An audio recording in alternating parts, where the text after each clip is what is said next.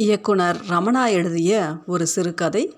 கதையின் பெயர் நண்டு. நான் மிகுந்த சந்தோஷமாக இருந்த நாட்களில் இதையும் சேர்த்து கொள்ளலாம்.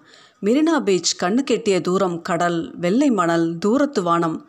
சற்று தள்ளி அம்மா மணலில் ஏதோ எழுதி கொண்டிருந்தாள். அப்பா எப்போதும் வருவதே இல்லை. அம்மா ஏன் தனியே இருக்கிறாள்? புரியவில்லை. சற்று தள்ளி குணமணி சித்தி அம்மாவுடன் பள்ளியில் ஒன்றாக பணிபுரிபவள். அம்மாவின் தோழி எனக்கு அவள் உறவு அல்ல ஆனால் அவளை நான் சித்தி என்று தான் கூப்பிடுவேன். சவுந்தர் சித்தப்பா நான் பார்த்த முதல் ஹீரோ. படித்த பண்பான அழகிய அறிவான முதல் மனுஷன் மனுஷி இவர்கள் இருவரும். இவர்களுக்கு இருபது அடி தள்ளி நான். கையில் எனக்கு பிடித்த ரீட்டா ஐஸ்கிரீம் அதுவும் திராட்சை பழம் வைத்த சேமியா ரோஸ் கலர் ஐஸ்கிரீம் வாயெல்லாம் ரோஸ் கலராக இருந்தது. இதோ இந்த சாயந்தர வானம் மாதிரி எனக்கு இந்த இடம் ரொம்பவும் பிடித்திருந்தது. அதுவும் இதோ இந்த குடுகுடு என ஓடும் நண்டுகள் குட்டி குட்டி நண்டுகள் மணல் முழுக்க ஆங்காங்கே ஓடி பிடித்து விளையாடு கொண்டிருந்தன. பிடிக்க போனால் டக்கென்று மணலுக்குள் ஓடி ஒளிந்தன பிடிக்க முயன்று பல முறை தோற்றேன். இங்கு நுழைந்து அங்கு எழுந்து ஓடியது அங்கு நுழைந்து இங்கு எழுந்து வந்தது. வழக்கமாக சிப்பி பொறுக்கும் நான் இன்று நண்டுகளுடன் விளையாடினேன். நேரம் போனதே தெரியவில்லை. மோகன் வாடா போகலாம் என்றது அம்மாவின் குரல். அப்படி என்னதான் இருக்குமோ அந்த குரலில். அது எதை சொன்னாலும் செய்யத் தோணும். பிடித்த நண்டுகளை பிரிய மனம் இல்லாமல் டாட்டா சொல்லிவிட்டு வந்தேன். திருவேற்காடு மார்கழி மாத பனி வாசலில் கோலம் சாணத்தில் பூசணிப்பூ. இன்று வரை எனது அனுபவத்தில் சித்தி போடும் புள்ளி வைத்த கோலத்துக்கு இணையான ஒரு கோலத்தை யாரும் போட்டு பார்த்ததில்லை. அழகு அழகு. சித்தியைப் போல டிடி டிங் நீங்கள் கேட்டுக்கொண்டு இருப்பது விவித் பாரதியின் வர்த்தக ஒளிபரப்பு. நேரம் சரியாக எட்டு மணி முப்பது நிமிடங்கள் என்று மர்ஃபி ரேடியோ எச்சரித்தது. பள்ளிக்கூடத்துக்கு லேட் ஆகிவிட்டது நாகி சித்தி அம்மாவின் தங்கை என்னை வளர்த்த இன்னொரு அம்மா. தூக்கு டிஃபன் கேரியரில் தயிர் சாதமும் தொட்டுக்கொள்ள தோசையும் வைத்து கட்டி கொண்டு இருந்தாள். அவள் இப்படித்தான். எல்லாவற்றிலும் ஒரு வித்தியாசமான டேஸ்ட். சிகாமணி அண்ணனை கல்யாணம் கட்டிக்கிட்டதைப் போல உர் உர் என நான் மூக்குறிஞ்சும் சத்தம் கேட்டு வெளியே போய் நல்லா சிந்துடா என கத்திக்கொண்டே வந்து தன் முந்தானை தலைப்பில் மூக்கை சிந்திவிட்டாள் நாலஞ்சு நாளாகவே இப்படி தான் உப்பு கரிக்கிற மூக்கு.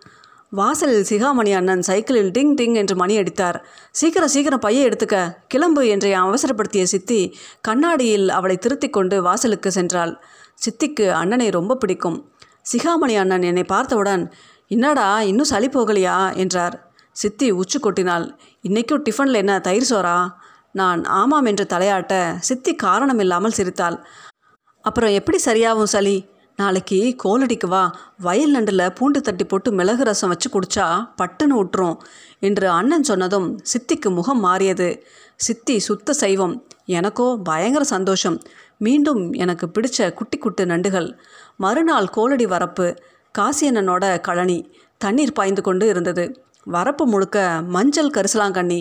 நடப்பதற்கு ஒன்றும் கஷ்டமில்லை. பழகியது தான் கடற்கரையில் நண்டு இருக்கும். இங்கே எப்படி என்று குழம்பியபடி நான் செல்ல முன்னே சிகாமணி அண்ணன் தென்னை ஓலையை உருவி நடுக்குச்சியை எடுத்துக்கொண்டு இருந்தது. திடீரென குனிந்து ஏதோ ஒரு ஓட்டையில் விட சிறிது நேரம் கழித்து வெளியே எடுத்தால் அந்த குச்சியில் கெட்டியாக பிடித்து கொண்ட குரங்கு போல குடுகுடு என மேலே ஏறி வந்தது நண்டு. ஏய் என கை கொட்டி அருகில் ஓடினேன். அதற்குள் அதை பிடித்து பைக்குள் போட்டுவிட்டது அண்ணன். நிறைய பிடித்தோம். அன்றைக்கு மகி அக்கா தான் சமைத்தது.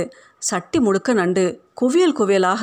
ஆனால் கடல் நண்டு போல் பால் வெள்ளையாக இல்லை கருப்பாக இருந்தது. சின்ன கோலடி ஊர் மக்களைப் போல எனக்கு கோலடி கிராமம் ரொம்பவும் பிடிக்கும். நரசம்மா அம்மா மஹி அக்கா மகேந்திரன் அண்ணன் ரவி நாணமுத்து ரமேஷ் ஜெகதா சுஜாதா ஆளுங்க கருப்பு. ஆனால் வெள்ளை உள்ளங்கள். சட்டிக்கு பக்கத்தில் உட்கார்ந்து குச்சியை வைத்து நண்டுகளோடு விளையாடி கொண்டிருந்தேன். அதை பார்த்து ஜெகதா அத்தை இதோ பாரு தள்ளி உட்காரு. டவுசர் உள்ளக்கில்ல போச்சுன்னா அப்புறம் நாளை மேலே உன்னை கட்டிக்கிறவளுக்கு நான் பதில் சொல்ல முடியாது என்றதும் வீடு முழுக்க சிரிப்பலைகள். எனக்குத்தான் ஏன்? என்று புரியவில்லை. நம்பர் நூற்றி நாற்பத்தொம்போது E block Gandhi Nagar new Avadi road. வாசலில் ஏகம்பரம் கூப்பிட்டார். சந்திரா வரியா அயனாவரம் மார்க்கெட் போகிறேன் என்றதும் இரு வரேன்னு சொல்லிவிட்டு அப்பா சட்டையை மாட்டினார்.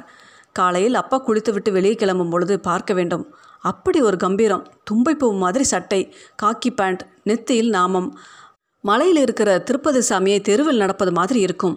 ஆனால் வரும்போது நாற்றம் சகிக்காது. அப்பா என்னை பார்த்து மோகன் வரியாடா மார்க்கெட்டுக்கு? என்றார். உடனே அம்மா அவன் இங்கே இருக்கட்டும் எனக்கு கொஞ்சம் வேலை இருக்குது என்றால் அப்பாவை பார்க்காமலே. எனக்கும் அவருடன் செல்ல அவ்வளோ பிரியமில்லை. வெங்காயத்தை தொடர்ந்து உரித்து கொண்டு இருந்தேன் கண்களில் நீர். காரணம் வெங்காயமா? தம்பி நிரஞ்சன் இன்னும் எழுந்திருக்கவில்லை. உரிச்சிட்டியா? என்று கேட்டு அம்மா திரும்பினாள். அப்பா அப்போதே போய்விட்டிருந்தார். அம்மா சிரித்து பார்த்து ரொம்ப நாள் ஆகிறது. ஆனால் அம்மா அழகாகத்தான் இருக்கிறாள். பீச் நண்டு போல வெள்ளையாய் அழகாய். அப்பா ரொம்ப நேரமாக வரவில்லை.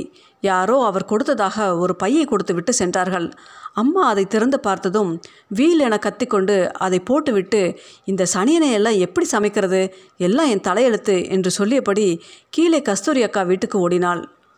எதற்காக கத்தினாள்? என்று நான் போய் பார்த்தேன். அப்பா கொடுத்து அனுப்பிய பை அசைந்து நெளிந்தது. போய் அருகில் சென்று மெதுவாய் திறந்து பார்த்தேன். அங்கு கால் கை கட்டப்பட்ட நிலையில் மனோகரா சிவாஜி போல ஆரஞ்சு கலரில் முள்ளு முள்ளாக பெரிய நண்டுகள் நாளைந்து உள்ளே கொக்குகளை நீட்டிக்கொண்டு இருந்தன. நான் பார்த்ததிலேயே பெரிய நண்டுகள் அவைத்தான். ஒரே குஷி மெதுவாக சோற்றுக்கரண்டியால் அதை வெளியே எடுத்துவிட்டேன் நான்கும் ஒரே நேரத்தில் கொடுக்குகளை விரித்து என்னை நோக்கி நகர்ந்து வந்தன. பார்ப்பதற்கு கொஞ்சம் பயமாகத்தான் இருந்தது. பட்டன முதுகில் ஒரு அடி. அம்மா தான் துடித்தெழுந்தேன்.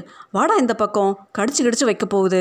இதை என்னக்கா பண்ணுறது என்று அதை ஏதோ வேற்று கிரகத்து மனிதர்களை காட்டுவது போல கஸ்தூரி அக்காவிடம் அம்மா காட்டினாள். பழவேற்காடு நண்டு நல்ல ருசியாக இருக்கும். மொத்தமும் சதை தான் விடு நான் வறுத்து தரேன். நீ மீன் குழம்பு மட்டும் வை என்று சிரித்துக்கொண்டே நண்டை லாவகமாக பிடித்து பைக்குள் போட்டு எதிர்பாராமல் பட் பட்டன தரையில் ஓங்கி அடிக்க அம்மா அடுத்த அறைக்குள் ஓடியே விட்டாள். நான் கஸ்தூரி அக்காவை ராட்சசி போல பார்த்தேன். பை இப்போது அசைவற்று இருந்தது. ஒரே நிமிஷத்தில் கொன்றுவிட்டாலே பாவி. அன்று அப்பாவும் ஏகாம்பரம் மாமாவும் சிவந்த கண்களுடன் நண்டை கடித்து ருசித்து மென்று துப்பிக்கொண்டு இருந்தார்கள். எனக்கு நடுப்பகுதியை சாப்பிட தந்தார்கள். ருசியாகத்தான் இருந்தது. அம்மாவுக்கு வழக்கமாக தயிர் சாதமும் மாவடுவும். அம்மா எல்லா கவுச்சியும் சமைப்பாள் ஆனால் உப்பு சரியா இருக்கா என்று பார்க்க கூட தொடமாட்டாள். ஆனாலும் அதை சாப்பிட அவ்வளவு ருசியாக இருக்கும். ஏமா அசைவம் சாப்பிட மாட்டேங்கிறே என்று கேட்டால் நாங்கள் வடதேசத்து வடமா என்று கண்ணில் ஒரு பெருமிதத்துடன் சொல்வாள். என் வாழ்க்கையின் அடுத்த அம்மா என் மனைவி சாந்தா. இப்போது நண்டு சாப்பிட வேண்டுமென்றால் ஹோட்டலுக்கு தான் போக வேண்டும். நாங்கள் எப்போது சாப்பிட வெளியே போனாலும் சாந்தாவுக்கும் பெரியவள் தர்ஷினிக்கும் நண்டு பிடிப்பதே இல்லை. சின்னவள் ஸ்வேதா எடுத்து கொடுத்தால் சாப்பிடுவாள். எனக்கு நண்டு ரொம்ப பிடிக்கும். கடலில் பார்க்க வயலில் பிடிக்க வீட்டில் அடிக்க ஹோட்டலில் சாப்பிட நான் ஒரு நண்டு பிரியன் நண்டு ரசிகன். இந்த நாற்பது வயதில் இந்த ஆஸ்பத்திரிக்கு வருகிற வரைக்கும் இந்த டாக்டரை பார்க்கிற வரைக்கும் அவர் சொன்னதை கேட்கிற வரைக்கும். அப்படி என்ன சொன்னார் என்னிடம்? பெருசாக ஒன்றுமில்லை தமிழில் எனக்கு பிடித்த நண்டை ஆங்கிலத்தில் அவர் சொன்னார். Ramana the lab report says malignant neoplasm probably squamous cell carcinoma அப்படின்னா டாக்டர்? ஆமாம் ரமணா உங்களுக்கு கேன்சர். என்னை சுற்றி எனக்கு பிடித்த நண்டுகள் இப்போது எனக்குள்ளும் நண்டு.